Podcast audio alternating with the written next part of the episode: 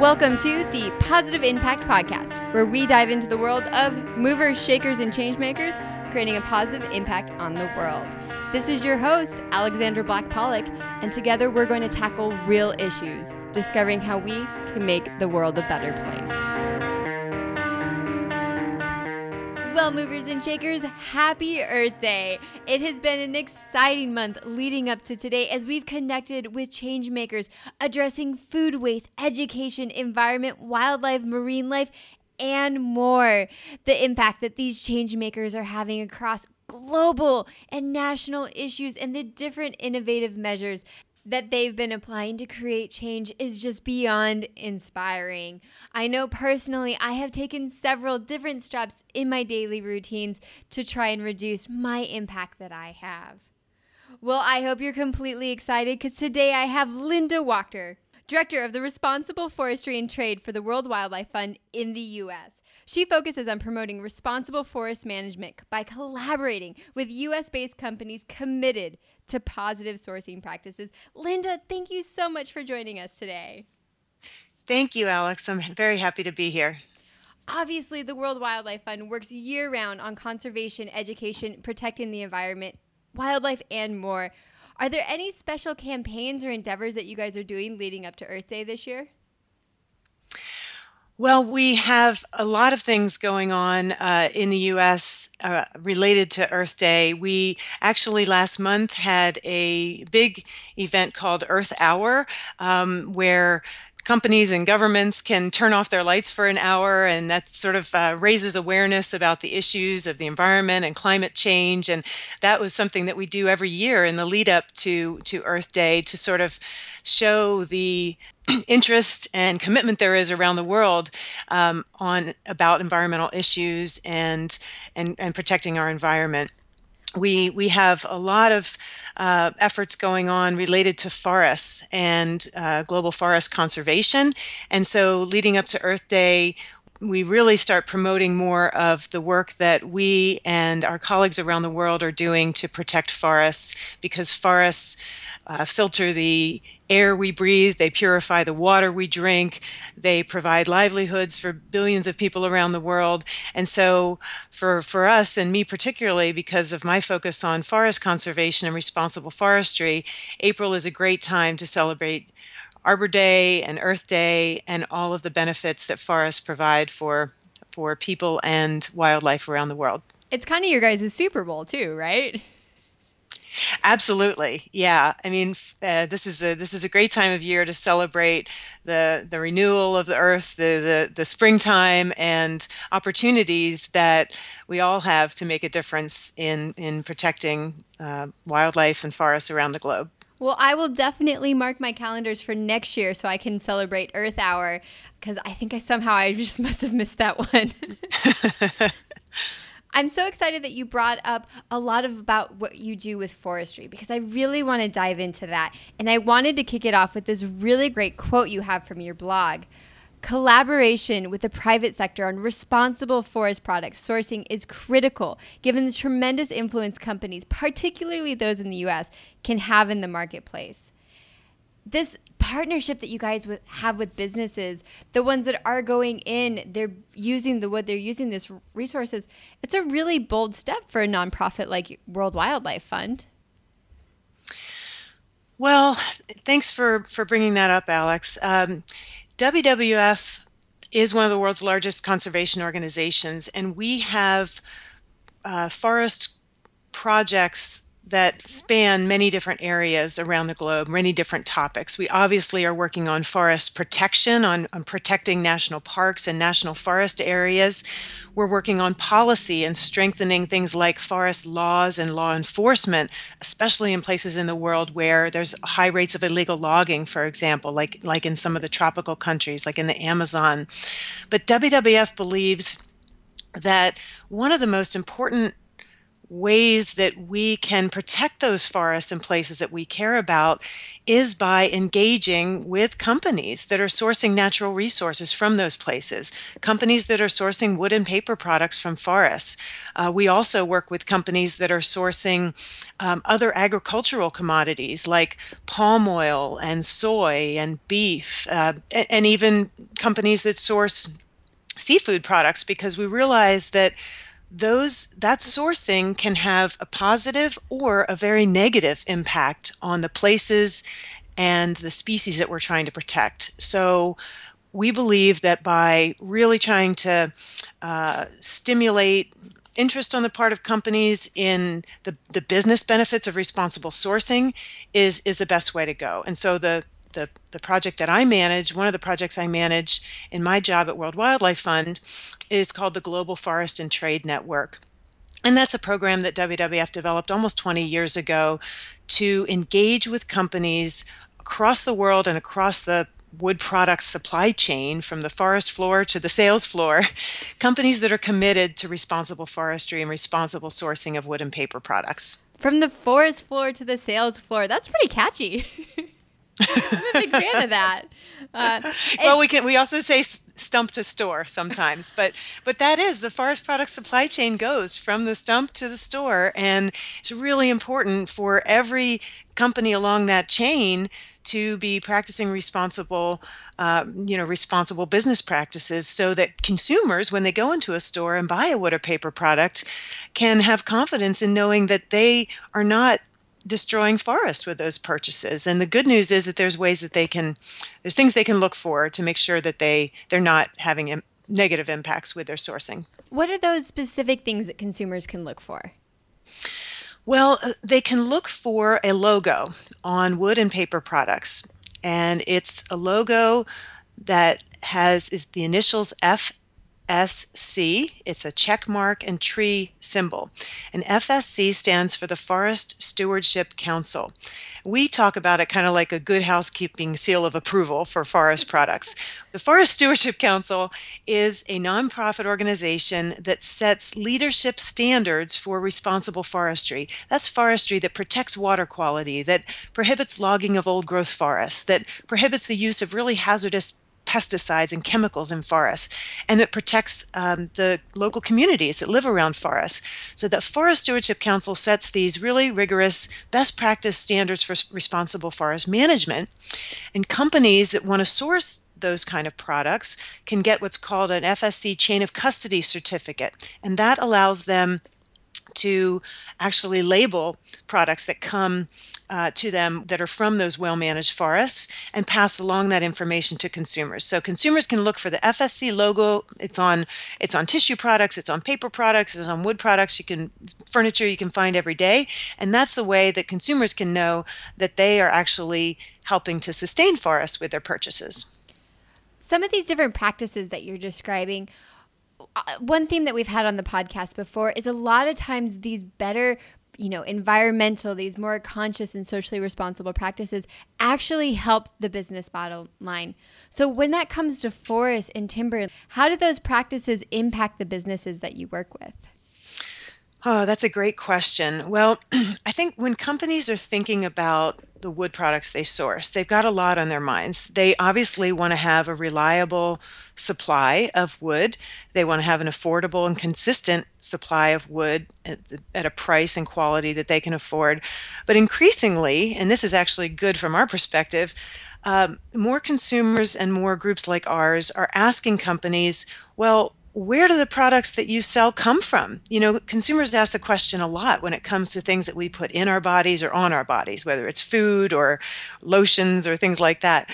But the good news is that, that people are starting to ask that question more about wood products. And so for a company, for especially a company that has a brand and a brand reputation that they want to maintain, a company is not going to want to have their customers think that they are sourcing wood from an area that could hurt orangutans or that could that, that might be associated with human rights impacts. I mean, there's some really bad situations going on in forests around the world, especially in, in some areas of the tropics where there's illegal logging that fuels um, you know, military operations or terrorist activities. Um, people have even gotten killed in communities for trying to keep out illegal loggers. And so, from a business standpoint, you don't want to be associated with that kind of wood because that's really, really bad PR for you. No, not at all. Yeah, so you can really destroy the trust that consumers might have in the products that you're selling. So that's the that's the sort of the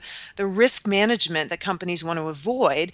The the flip side of that Alex, is that companies can actually tell a very positive story to consumers. And more and more companies are looking for ways to credibly tell consumers yes we care about the environment. Yes we we have sustainable business practices. And so there's sort of a, a you know avoid the bad side of responsible sourcing and promote the good. There's great stories that companies can tell about the family forest owners that they're supporting with you know if they're buying wood products from from family forest owners that have this FSC certification.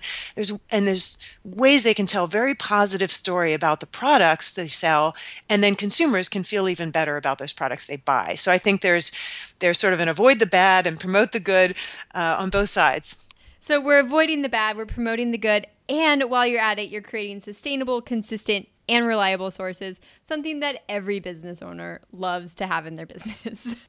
Exactly. Yeah. Yeah. So there's a lot of uh, we our our organization, uh, in addition to promoting Forest Stewardship Council as a way that companies can really manage risk and tell a really credible story to their consumers, we also our organization and this Global Forest and Trade Network that that I manage, we have a lot of free tools and resources available on our website for companies that want to practice more due diligence, to learn more about the questions they need to be asking of their suppliers and trainings that they can do and uh, tools and resources that they can use to manage their risk and make sure that they're, uh, you know, that they're sourcing responsibly. You guys really are a partner in that sense, not just helping champion you know these policies and you know helping to set up these standards but also working with businesses so that they can achieve it while having their business thrive in the same model that you've helped establish what's really at stake if we don't do something about these areas that are you know at risk for deforestation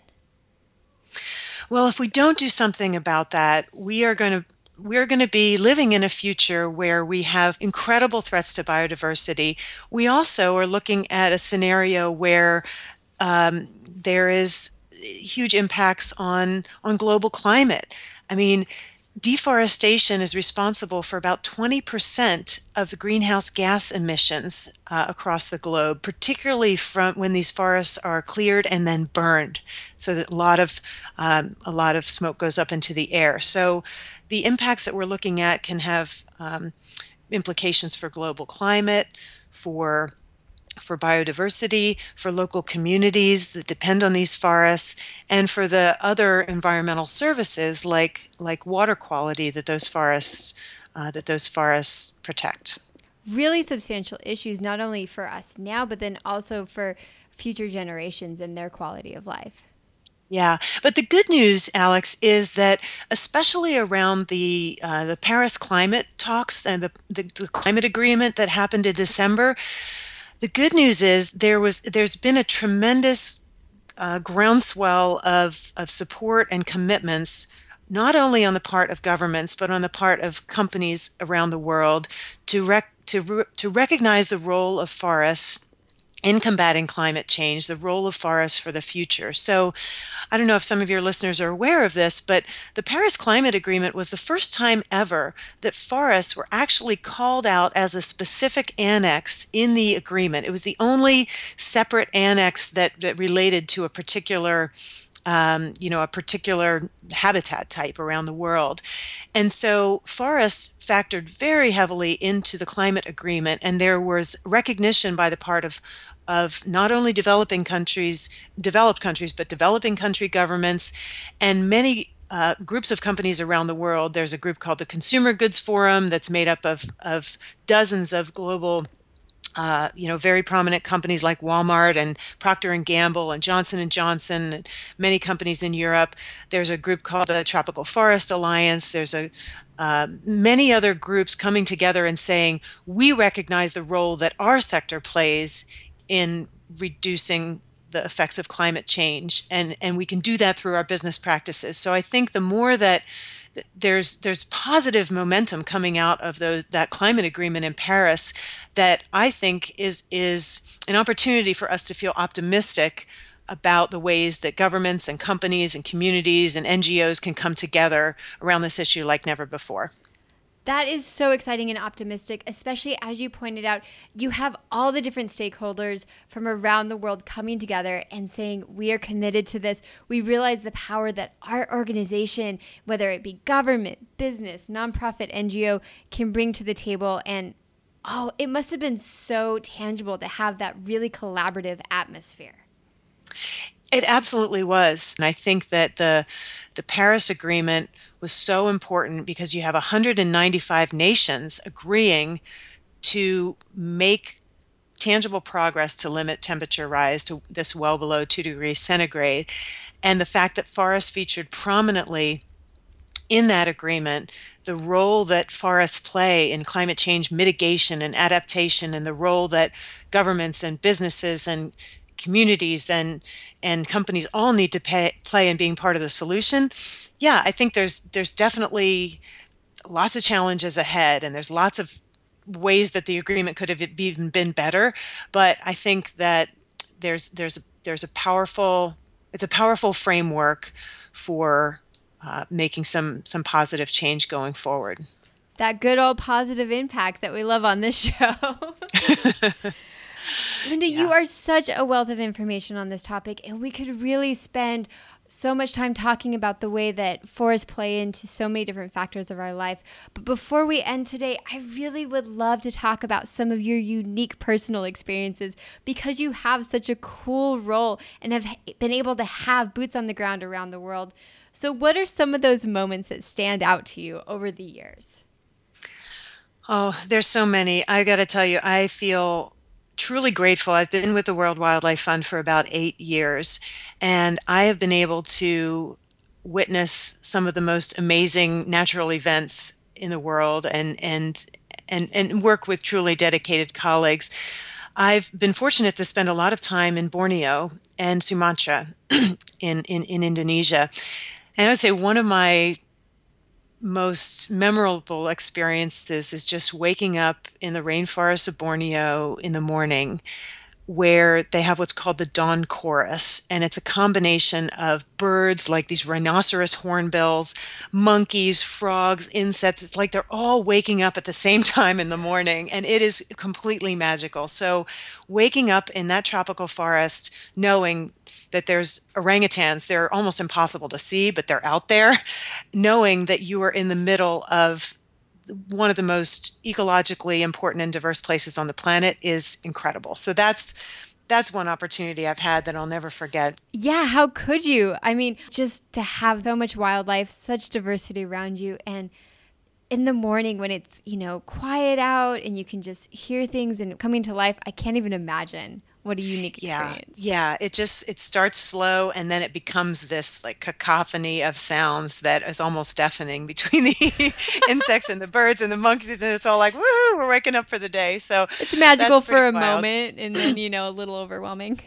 Yeah, yeah, and I would say my other really magical experience. Uh, is actually not in the tropics. It's in uh, an area of Russia. We call it the Russian Far East. It's about as far as you can get east in Russia. It's the area that borders uh, northeast China and North Korea. And that part of Russia, most of Russia is kind of like the Canadian boreal forest. It's got lots of spruce trees and pine trees and conifer trees. But there's this little peninsula that is on the southeast portion of Russia that it is almost like the Appalachian Mountains in the eastern part of the US. There's oak trees, there's ash trees. It looks in the fall just like it would if you were in Shenandoah National Park. And a big difference though is that there's the you know Amur tigers and Amur leopards living there as well. And I've had the chance to visit that part of Russia with my colleagues um, a couple times, particularly because there is a lot of illegal logging there. But coolest thing in the Russian Far East was when I was traveling with my colleagues. It was in November, so it was already getting to be winter there, and we saw tracks of the Amur tiger in the snow uh, where this tiger had been crossing the road. And they also are very elusive. You can almost never see them in the wild. But just knowing that we were following, you know, a couple hours behind this amazing creature. I mean, there's fewer than 500 of these animals left in the wild, and they are secretive and they are majestic. That was also just made my heart pound because those creatures are amazing even just to see the tracks of them. I don't know if I'd want to see one close up actually. I'd rather see a track than a the animal. You know, when you were mentioning that, I was thinking half how exciting and then the other half of me was going and terrifying all at the same time. Exactly. I think it's much better to see the tracks than to see the animal because if you see the animal, you could be you could be uh you could be a prey item yourself. Definitely. Well, what incredible experience. I mean, you have tigers, you have panthers. I almost want to say lions and tigers and bears, but little different geography. Uh, the work that you guys are doing is incredible. And Linda, thank you so much for joining me today. It's been a pleasure, Alex. Thank you so much, and I really appreciate the opportunity. Well, movers and shakers, what a knockout episode for our Earth Day celebration and the conclusion of our environmental focus leading up to today. I hope that you are inspired and that you've come away with several different ways that you can make a positive impact toward the environment in your life. Please let me know the activities that you're doing to celebrate Earth Day and any different endeavors that you're pursuing to make an impact on the environment on Twitter at impact underscore podcast. Love to connect and see what we're all doing together. For all of the resources mentioned in today's episode, head on over to positiveimpactpodcast.com slash stories slash WWF. There you can find not only photos from some of those incredible experiences that Linda shared with us, but also links to the guides that she referenced, giving you the tools to know what type of timber supplies and what the practices are behind them in your life.